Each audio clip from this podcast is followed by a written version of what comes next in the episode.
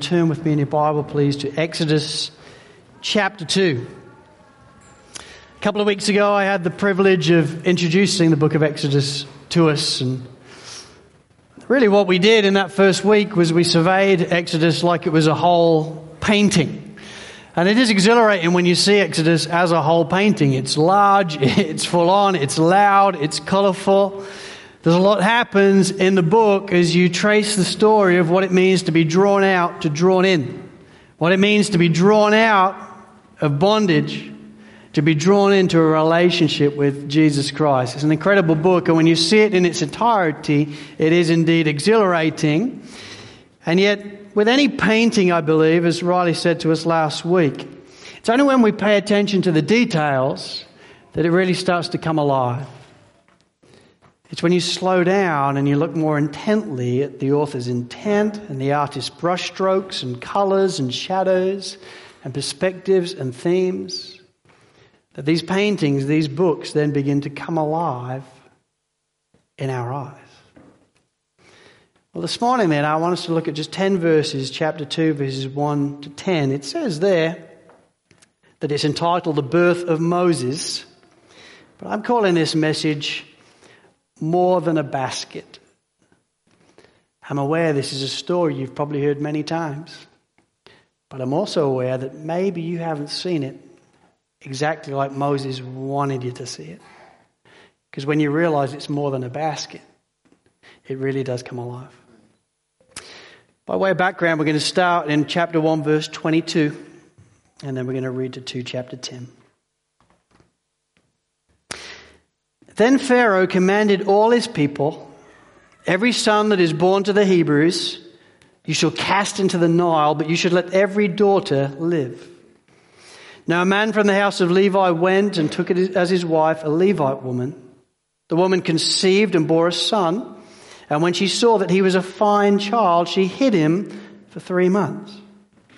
When she could hide him no longer, she took, him, took for him a basket made of bulrushes and daubed it in a bitumen, in bitumen and pitch. She put the child in it and placed it among the reeds by the river bank. And his sister stood at a distance to know what would be done to him. Now the daughter of Pharaoh came down to bathe at the river, while her young woman walked beside the river. She saw the basket among the reeds and sent a servant woman, and she took it. When she opened it, she saw the child, and behold, the baby was crying. She took pity on him and said, This is one of the Hebrews' children. Then his sister said to Pharaoh's daughter, Shall I go and call you a nurse from the Hebrew women to nurse the child for you? And Pharaoh's daughter said to her, Go. So the girl went and called the child's mother. And Pharaoh's daughter said to her, Take this child away and nurse him for me, and I will give you your wages. So the woman took the child and nursed him. When the child grew older, she brought him to Pharaoh's daughter, and he became her son. She named him Moses, because, she said, I drew him out of the water. Let's pray. Lord, I love your word. I love the way it's structured. I love the way it, it talks to us.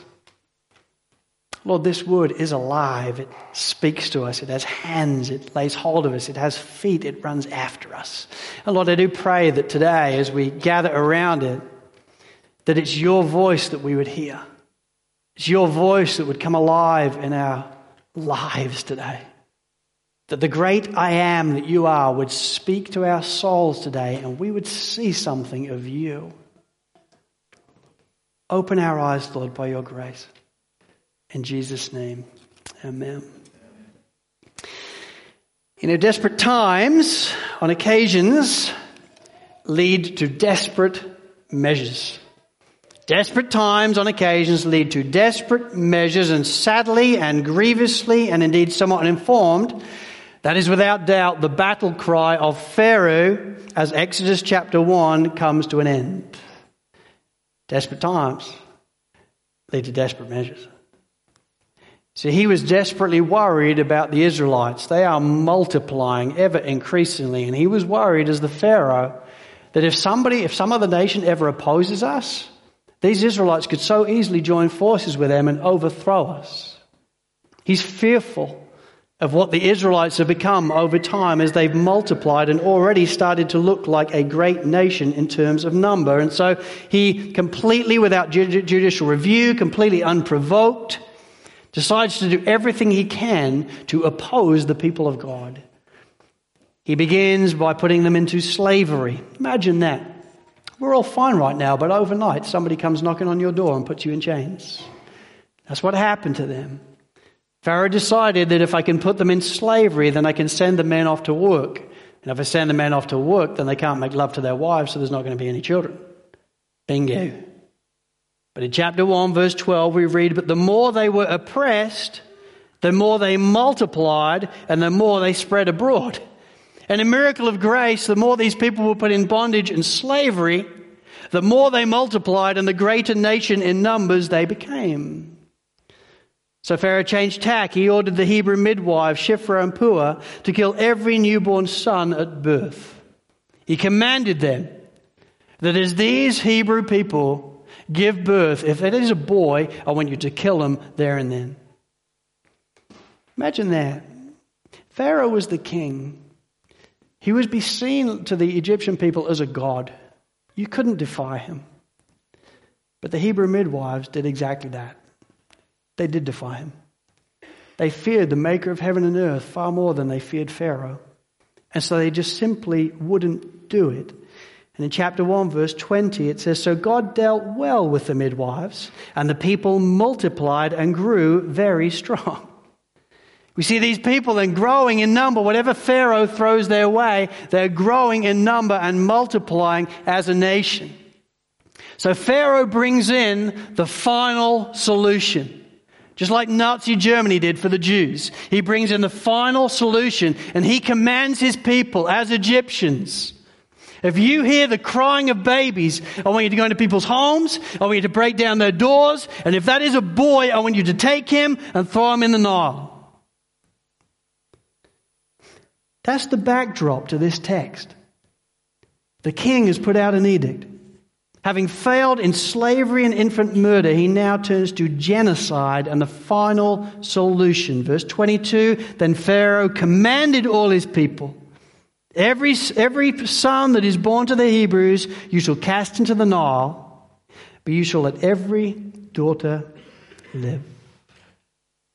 And so the backdrop to this text could not be bleaker or darker or more sinister towards God's people.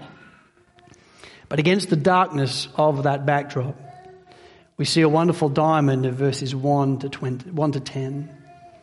And it comes with this one simple message that God is both good and sovereign towards his people, both in the big things and in the small. Against the blackness of the backdrop of Pharaoh commanding them to grab the sons and kill them and put them in the Nile. God reveals in his goodness and sovereignty towards his people that he cares about the big things and he cares about the small.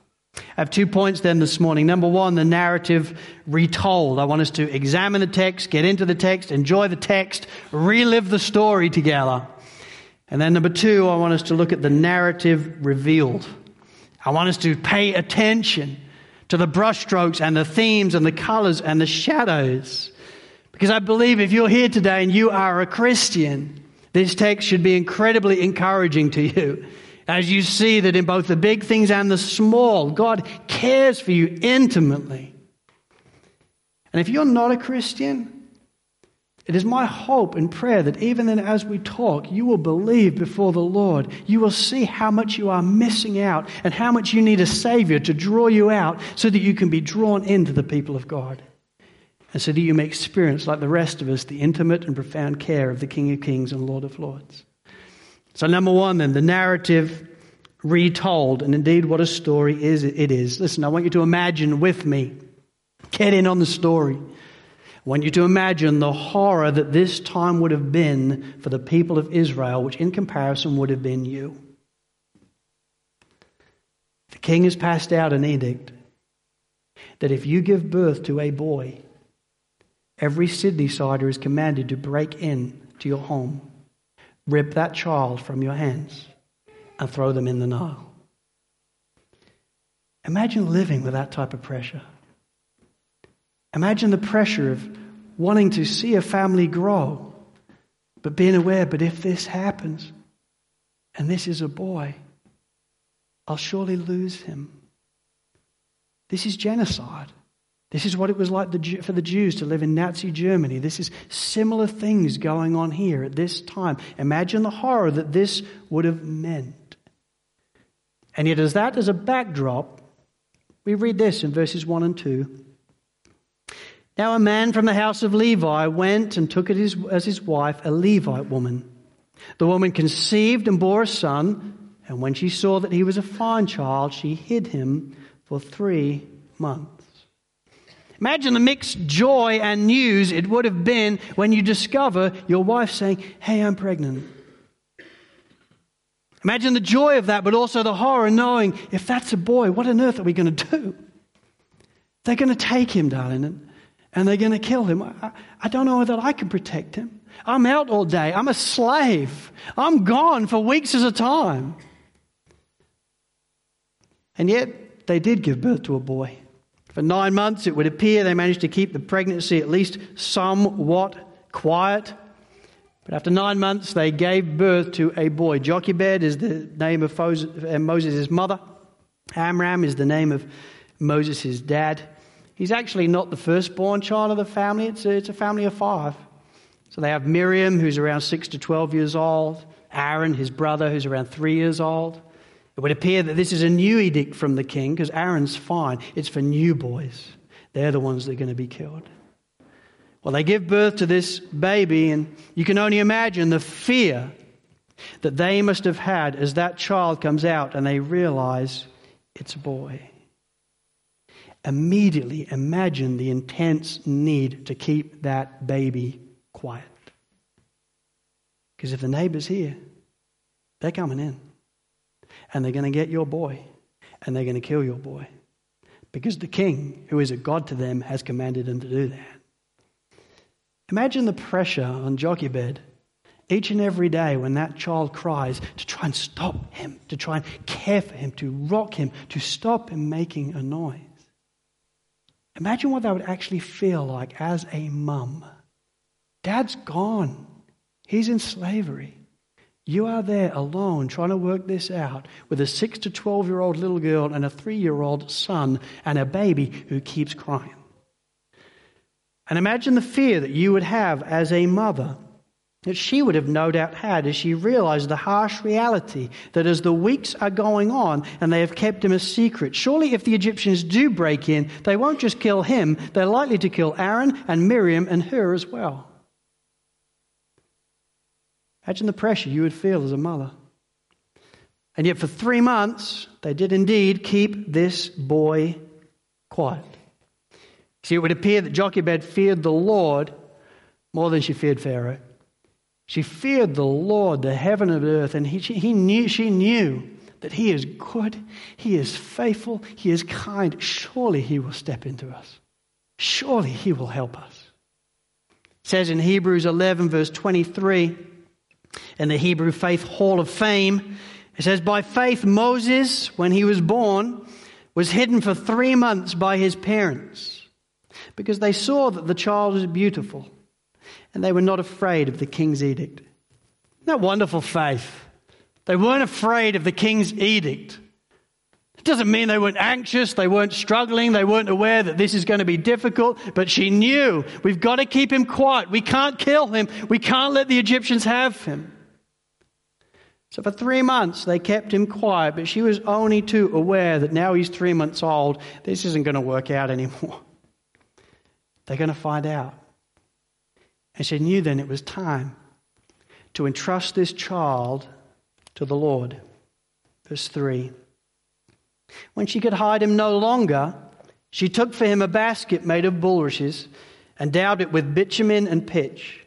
She put the child in it and placed it among the reeds by the river bank, and his sister stood at a distance to know what would be done to him. See, this type of furniture, these baskets, would be commonplace in Egypt, and wood was actually really expensive at this time. But bulrushes grew everywhere all along the Nile. So people would make furniture out of bulrushes all the time. Papyri, which we know often is made, of, made to make paper, and at this time it also made furniture. And so she found a basket, whether she owned it or whether she bought it, I don't know, but she found a basket, and her part to play in this is she covered this basket in pitch and bitumen. She knew that she needed to make it waterproof. And then at three months old, she took this child, put it in the basket, put a lid on the basket, and carried him to the Nile and put him in. The Nile isn't a stream, okay? The Nile is over 4,000 miles long. The entrance to it isn't like Sydney Harbour. Isn't this beautiful? It's the Mediterranean Sea. This thing is massive. You ever heard of Nile crocodiles? There's a lot of stuff going on in this river. Yet she, full of faith, holds her, this basket and places it in the Nile, effectively saying, Lord, I trust you. Well, Miriam can't stand the, the uh, suspense. You know, she's 6 to 12 years old. She wants to see what's going on. So while mum, no doubt with tears in her eyes, heads back to the house, Miriam watches what's going to happen with this. And she watches her brother start to float down the river, no doubt wondering, how far is he going to go? Is he going to get eaten by crocodiles? Is, is he going to get lost in a whirlpool? Is he going to capsize? What's going to happen? And she would have watched as this basket moved along the river and then nestled once again into some reeds on the side of the riverbank. And she would have watched in wonder then to notice, oh my goodness, who is coming down to bathe beside my brother but none other than Pharaoh's daughter herself? This is a princess. This is a child of Pharaoh, a child of the king. And Miriam must have understood enough to know surely this is not going to end well. Her own dad, Pharaoh, has passed out the edict that all Hebrew sons need to be killed and thrown into the Nile. What's going to happen? Well, let's examine what happens. Verse 6. When she opened it, Pharaoh's daughter, she saw the child, and behold, the baby was crying. She took pity on him and said, This is one of the Hebrews' children. See, she knew straight away because of the physical features of these babies, they were different. Israelites and Egyptians looked different. She would have known by the physical features and the clothes that he was wearing, the circumstances he was found in, the reality of circumcision on his body. She would have known this is a Hebrew. And she would have known exactly what her father had commanded all of Egypt to do. And yet it would appear the apple has fallen far from the tree because she is not a dad. And she takes distinct pity on this child. And she loves this child. Kevin DeYoung says it this way He says, Whatever the risks might have or have not been for Pharaoh's daughter, this was a sweet, kind, maternal, and honorable thing that this princess did. If Moses' mother was courageous and creative, and his sister was resolute and resourceful, then his adoptive mother was surely powerful and full of pity. She was in high places, but she knew compassion. Isn't beautiful? The baby floats down the Nile, comes into the reeds just where the, the princess of Egypt is bathing. And when she sees the child, she takes pity on him. And it's clear from verse 10 that right there she adopted him because she gave him a name. When you name somebody in this tradition, they're yours. And she called him Moses, which in the Egyptian language simply means born of or son. She's saying to this child, You're mine now. You're home. You're safe. I will care for you. I will be your mother, and you will be my son. Well, as all that takes place, Miriam, then, this 6 to 12 year old young girl, um, older sister of Moses, interjects. She says in verse 7 Then his sister said to Pharaoh's daughter, Shall I go and call you a nurse from the Hebrew women to nurse the child for you? And Pharaoh's daughter said to her, Go. So the girl went and called the child's mother. I mean, isn't that beautiful? Miriam's there, she's watching. She sees that, my gosh, Pharaoh's daughter is not going to drown my brother. She's just given him a name. It's clear that she's adopting him. Oh, excuse me, excuse me. Can I, can I help you? I'm just wondering, um, this is like a baby and he's, he's kind of one of us. And do you, do you want me to get a Hebrew lady to, to nurse him for you? And Pharaoh's daughter says, Yeah, go. So Miriam runs back to her mom, Moses' mom. Hey, you never guess what happened. Come with me. You are not going to believe it. Come with me. And they all come running back. And Pharaoh's daughter says to, says to Moses' mom, Yeah, would you would you wean him for me? Would you care for him? Would you nurse him for me? My friends, behold the kindness and compassion of God to Moses' mum. This boy is going to be coming back. In this tradition, you would be nursing a child for three to four years. So, for the next three to four years, you would be caring for this child. And note, verse 9, she's even going to be paid for it. This is the irony of the Lord, is it not? So this child is now back home. He's going to be paid for and funded by Pharaoh's daughter himself. And then comes verse 10, part A. When the child grew older, she, meaning Moses' mum, brought him to Pharaoh's daughter, and he became her son. You know, that would have no doubt been a bitter-sweet day for Jochebed. For the last four years, she's been caring for her son and she loves him. She's been able to train him in that time in the way that he, he should go. She's been able to teach him what it means to be a Hebrew. She's loved him. She's sown her whole life into him. And she has to give him to Pharaoh's daughter, pretending in effect that she's not his mother at all. It would be bitter. But it would also be sweet because in that moment she would know my son is safe now. He should have died four years ago. But now he's in Pharaoh's home. And he's not just in his home, he's a grandson of Pharaoh and a son of the princess. He will be cared for and educated and helped and fed and overseen and protected by the entire nation. So it'd be a bitter moment, but it would also be a sweet moment for her. You know, you can see why, when you examine this text and the story, why they make movies about it. Because it is a great story just by itself. When you just examine the story by itself, it's like, man, this is amazing. But I submit to you, if that's all you see, you haven't seen the half. So I want to now move to the narrative revealed point two. You see, what this text shows us time and time again is the goodness and sovereignty of God as it relates to the affairs of people. It isn't just a story about a basket and a little boy. It's a story about the goodness and sovereignty of God and how He cares for us in the big things and in the small things. And in that regard, it shows us three different things about the Lord and how in His goodness and sovereignty He relates the affairs of His people. Here's the first thing. I don't want you to miss this. This is where it comes alive, okay? Get excited. This is coming. Pay attention to the brushstrokes.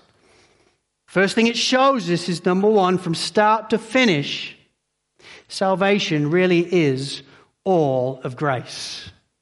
Don't miss this because this is a glorious, glorious theme in these verses. Listen, note, as we see here in chapters 1 to 2, God's people, the Israelites, they are in chains. They are in bondage to Pharaoh. There's nothing they can do. They are walking around as slaves. So let me ask you, what is it then that they bring to their salvation? Nothing. Absolutely nothing.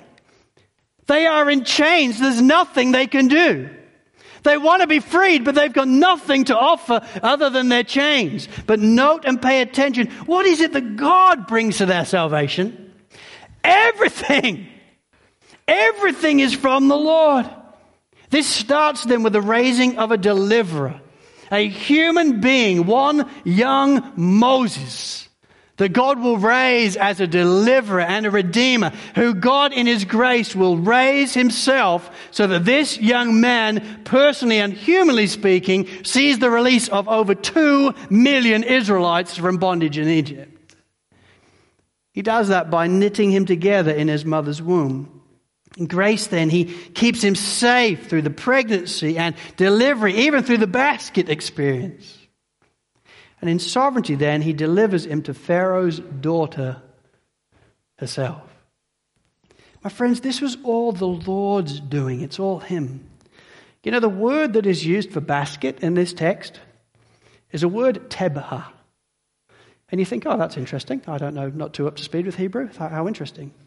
Here's why it's interesting that's only used one other place in the Old Testament. And in both places it's translated as ark. What Moses is helping us see is in just the same way God saved Noah through an ark. It was all his doing, all his saving grace. Now he saved me as a small child when I was just three months old through an ark.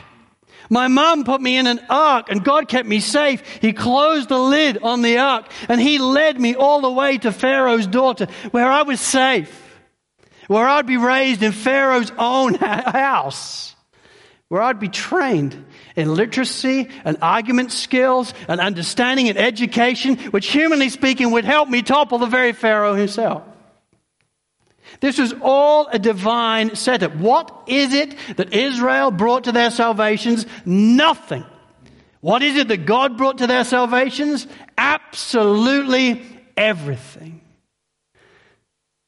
And my friends, I want you to understand Moses is great in this text. But one greater than Moses has come. 1500 years on from Moses, one greater than Moses would be born. And yet, like Moses, this child, this baby, who we now know is called Jesus, would be born in very similar circumstances. He too would be born under a death sentence. Herod the Great, a tyrant as wicked as any Pharaoh ever had been, was determined to kill the promised king. He had heard about this promised king, and so he manipulated a census he arranged that all people would be back to where they were from, which would be in Bethlehem, and he always knew that it had been prophesied that the future king to come would be born in Bethlehem. And he knows that this child's going to be born around this time, 2,000 years ago. And so he commands, as he hears the news of this baby allegedly being born, the entire armies to go in and slaughter the sons of each and every family present. Because he wants this promised king dead. And yet, God, in His grace, had already moved ahead. Through the wise men that told Mary and Joseph that they are coming to get your son, they fled to where? Egypt. Mary and Joseph fled to Egypt with Jesus. And they stayed in Egypt for some time. And when the coast was clear, they then moved to the promised land, to Israel, where Jesus himself would grow up in a small town called Nazareth. And he'd grow up and become strong, and he would be filled with wisdom and grace of the Lord Jesus himself. Why? Because he is the Savior of the world. It's what he claimed. As he grew older, he made it clear you know why I've come? I've come to give my life, as a way, as a, uh, my life away as a ransom for many. Why? So that you can be free. You know, for so long, for so many people, that just didn't make sense. What do you mean we need to be free? But what they didn't realize is the main teaching of the Bible is it isn't just the Israelites that are in bondage. No, in the natural state, every human being is in bondage and slavery. In the natural state, the Bible is clear, all have sinned and fallen short of the glory of God. You know what happens when that happens? Ka-ching. You are in bondage to your sin. You are in bondage to its power, and you are in bondage to its penalty. So the Bible makes it clear all have fallen short of the glory of God. Everybody's sinned. Paul tells us then you are dead in your trespasses and sins. You're in chains to your sins, chains to everything that was taking place in your life. And you freely then followed the course of this world, following the prince of the power of the air, you all lived in the passions of the flesh, carrying out the desires of the body, and you're all then by nature children of wrath. And you know what? You're without hope and without God in the world. What he's saying there is listen, Prior to putting your faith in Jesus, you were in chains. Chains to the power of sin and chains to the penalty of sin. And there's nothing you can do. Just like the Israelites in Egypt, you are in bondage to Satan and there's nothing you can do. But then we discover a Redeemer came, a Deliverer came. And Jesus made it clear listen, put your faith in me and I will set you free. I came to give my life as a ransom for many. Believe in me as your Lord and Savior. You know what happens? Those chains, boof. You're forgiven of your sin. You're redeemed by the King of Kings. You're drawn out to draw in into a relationship with Him. You can know heaven is your home because in a very moment, through faith in me, you have been forgiven and your chains have been broken. Church, what is it that you then brought to your salvation exactly? Let me tell you nothing. Your chains. That's it. Oh, no, I think I read my Bible. Sure, yeah, you did. After he broke your chains. Oh, well, I think I prayed. Mm-hmm. After he broke your chains. It's all him. It's all a work of grace past, present, and future. It's an entire work of His grace. What is it that you brought to your salvation? Nothing. What is it that He brought to your salvation? Absolutely everything. And all that is right here in this text, which is way more than a basket. It's a story of how salvation is all of grace. Look, it's all Him. It's all Him. The meantime, the Israelites are just there in chains. Nothing I can do, nothing I can do, nothing I can do. And God says, There's something I can do.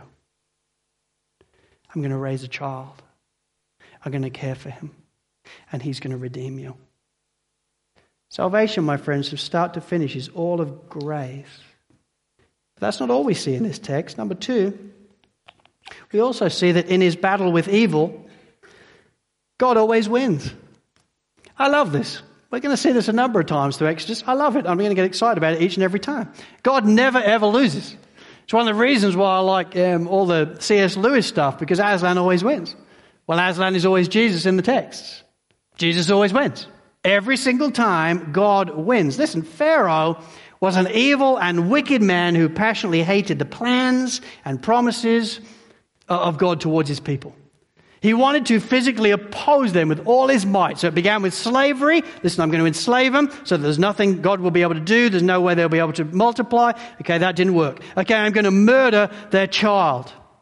I'm going to get the Hebrew midwives to murder their boys. I'm going to shrink the nation by doing that. Okay, that didn't work. The final solution genocide. Going to command all my people to break down the doors of their homes and kill their firstborn sons. And the next thing we know, we see a Hebrew child floating down river and growing up in Pharaoh's house. I think the last laugh is his, do you not? Philip Ryken, in his wonderful commentary, says it this way. He says, At the very darkest moment of Israel's captivity, when evil was rampant and the tyrant seemed to triumph, that very moment, God was working in history to save his people. His plan called for a little child to be born in secret and then floated down the river right to Pharaoh's doorstep. In his triumph over evil, God displays his divine sense of humor. Ironically, this child, once doomed to death by Pharaoh's decree, would become the very instrument of Pharaoh's destruction and the means through which all of Israel escaped not only Pharaoh's decree, but all of Egypt itself. For indeed, Pharaoh was foiled again.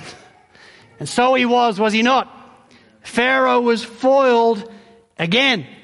God always wins. And my friends, I think we need to hear about this in our time more than ever. And I think if you're under the age of 20, you really need to hear this. Because you are being raised in a generation that is so pessimistic about the future. And I get it. It's a global world now. You're looking at stuff online all the time and you see, man alive, it's a difficult world out there. Nations seem to be falling out. Nuclear weapons seem to be rife. Stuff like 9 11 seems to happen all the time. There are Christians being slaughtered all across the world for their faith. It's hard to look at the future with sort of optimism, you know. And even in our nation, we're not being opposed for what we believe, but I submit to you, subtly, we're starting to be. This nation is ever increasingly taking on anti biblical standard on things. And we are so tempted to be sucked into, oh, I think it's okay. It is not okay. It's happening all the time. And it can be so tempting, I think, to look on at the world and think, man, Lord, where is this going to be? Where are we going with this? We're just going to be wiping each other out. Is there even going to be any place for Christians any, anywhere in the world? How's this going to go? Well, my friends, I want to encourage you. God always wins. He always wins. You don't need to look out the world with panic. You need to look up to God and realize He always wins. He is always involved in the world. He's always involved. He's always busy ordaining different things to take place at different times. Why? Because ultimately, He's always going to win. His redemption plan is always going to go forward. You see it all the way through the Bible. You see it here in the book of Exodus. God has just set his deliver in Pharaoh's house, the very man that decreed that all these children had to be killed. God always wins. We see Jesus hanging on a cross with everybody looking on and mocking him. Surely this is a tragedy. Boom, we finished it. No. No, you set him, you set it up. He triumphed in that moment. He rose as the King of Kings and Lord of Lords. You divinely set it up so that it was ordained for you to kill him just like that. Why? So he could give his life as a ransom for many. He always wins. In the book of Acts, they start opposing. Jesus himself says, Listen, I want you to take the gospel. I want you to go from Jerusalem to Judea to Samaria to the ends of the earth. What happens? Within a month, Stephen is stoned. I mean, seriously, we hear these stories and we think, oh, yeah, I know that happened. No, listen, you imagine Riley preaches the gospel, and next week we're here, he got stoned this week. This was real life for them. There would be a distinct temptation in that moment, would there not, to think, well, surely we're done. I mean, this isn't working out like we thought. But no, the stoning of Stephen would be the stones that started a tsunami because the gospel started to go from Jerusalem to Judea to Samaria to the ends of the earth. Well, the more God's people were persecuted, the more they started to spread and proclaim. That led all the way to Australia, where we proclaim Jesus Christ as our Lord and Savior, do we not? Listen, God always wins. So I want you to encourage you as a church. Be faithful to Him. Stand firm. Be still and know He is God. You don't need to walk in fear. God always wins. My friends, God is both good and sovereign towards us in the big things, isn't He? Without any doubt. He's in control in the world. He's intimately involved and he's in divine control of our great salvation. The biggest thing we needed was to be broken free of our chains. He did that. But you know what else? He is intimately bothered about all the little things in our life as well. And I don't want you to miss this because it is littered all the way through these 10 verses. He's not just bothered about the big boom, he's bothered about the details. He's bothered about the details in all our lives. See, at verse 1, we read that both of Moses' parents are Levites. And you can just miss that and think, oh, that's really interesting. That's a bit more than interesting. Because God tells us further on in the passage that all of God's mediators and intercessors for his people will all need to descend from the tribe of Levi. He's basically affirming his own law before even giving the law by setting it up this way. Then, in God's grace, he protects Moses for three months. If you are a parent, do you know how hard it would be, for example, to keep a child quiet? it's a nightmare, is it not? For three months, God gave his mum grace to do exactly that. No one broke the house down. God then saved young Moses in the ark, in this basket, as he went along the Nile. So many things could have happened to that small child along the way. And then God guides the basket right into the arms of Pharaoh's daughter, who just happened to be bathing at that very minute when the basket turned up. Pharaoh's daughter then names him Moses, which, as I said before, in the Egyptian means born of or son. But in the Hebrew, the same name means to draw out. She knew that. And it was a play on words, even in calling him son. But she had no idea that this would be the one that God would raise to draw his people out of Egypt. But God knew that. So he gave her the name to give to young Moses.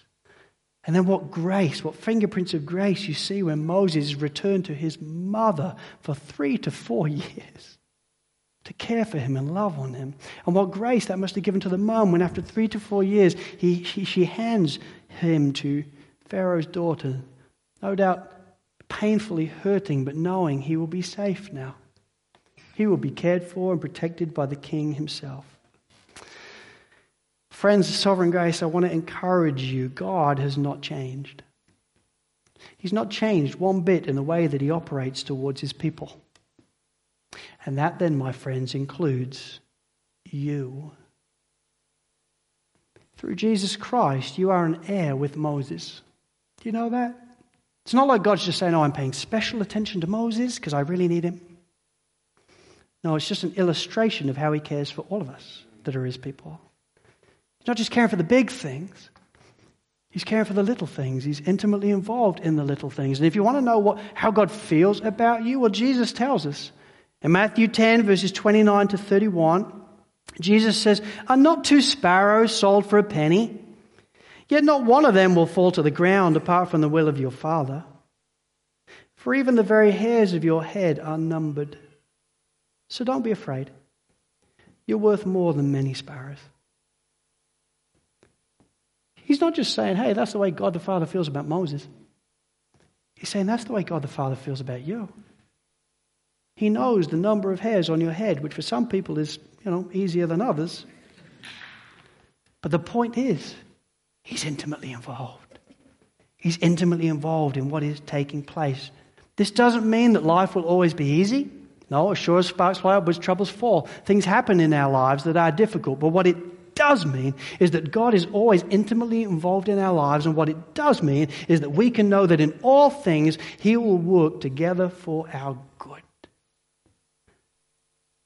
because he's intimately involved, intimately interested in our lives. Listen, I want to encourage you then, if you're here today and you're walking through a health challenge, something that you can so easily think, I don't know where God is in this. I want to encourage you, keep looking up because he's right there with you. He's right involved with you. This isn't a surprise to him or a shock to him. He is there to help you. He's not just wanting to be bothered in good and sovereignty in the big things, He's good and sovereign in the small things as well. Maybe you're walking through a relational challenge or a family challenge. Listen, I can't promise you as your pastor that it's all going to work out shiny and rosy for you. I can't. But what I can promise you is He is good and sovereign in the details of each and every part of it. And He's with, and He's involved and he will work together all things for the good of those who love him. So keep looking up. Keep crying out to Lord for grace. Lord, I trust you. Do you not think that it was hard for Jochebed to take that child and put him in the Nile? What faith. Lord, I trust you. Do we think for a minute if we'd stopped her and said, Hey, how are you feeling about this? Are you okay with this? Do you think she would not be sharing with tears how this is the hardest day of her life? But she had faith. She kept looking up. My friends, maybe you're walking through another challenge, a challenge of the season you're in, or the career you're in, or finances, or relationships. I don't know.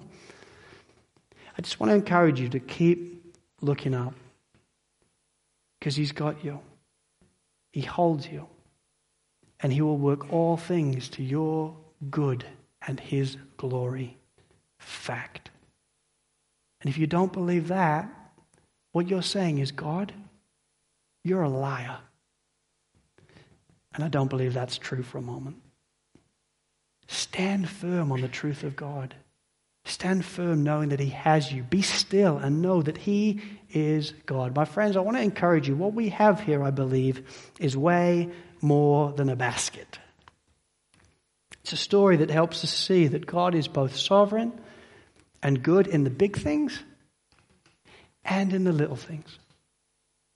So may we find our delight in Him and our peace in Him. And may we keep looking up. Amen. Let's pray. Lord, I do thank you for your word. I thank you for the way it does come alive in our hands and in our hearts. And Lord, you are so faithful. You don't allow your word to return to you void of interest but you capture our hearts and you open our hearts. You show us your glories and you show us how you care for us with intimacy. Lord, did you pray then for all the folks here, Lord, would they just grow in their trust for you as they see this reality? Would they find a sweet, sweet peace in you as they realize you have broken the chains of bondage in their lives? You've taken care of the biggest, most important thing in our lives by saving us. And now, as your children, as people who have been drawn in, you're involved in every small detail. So, Lord, would we trust you? And in Him may we find a sweet, sweet peace. In Jesus' name, amen.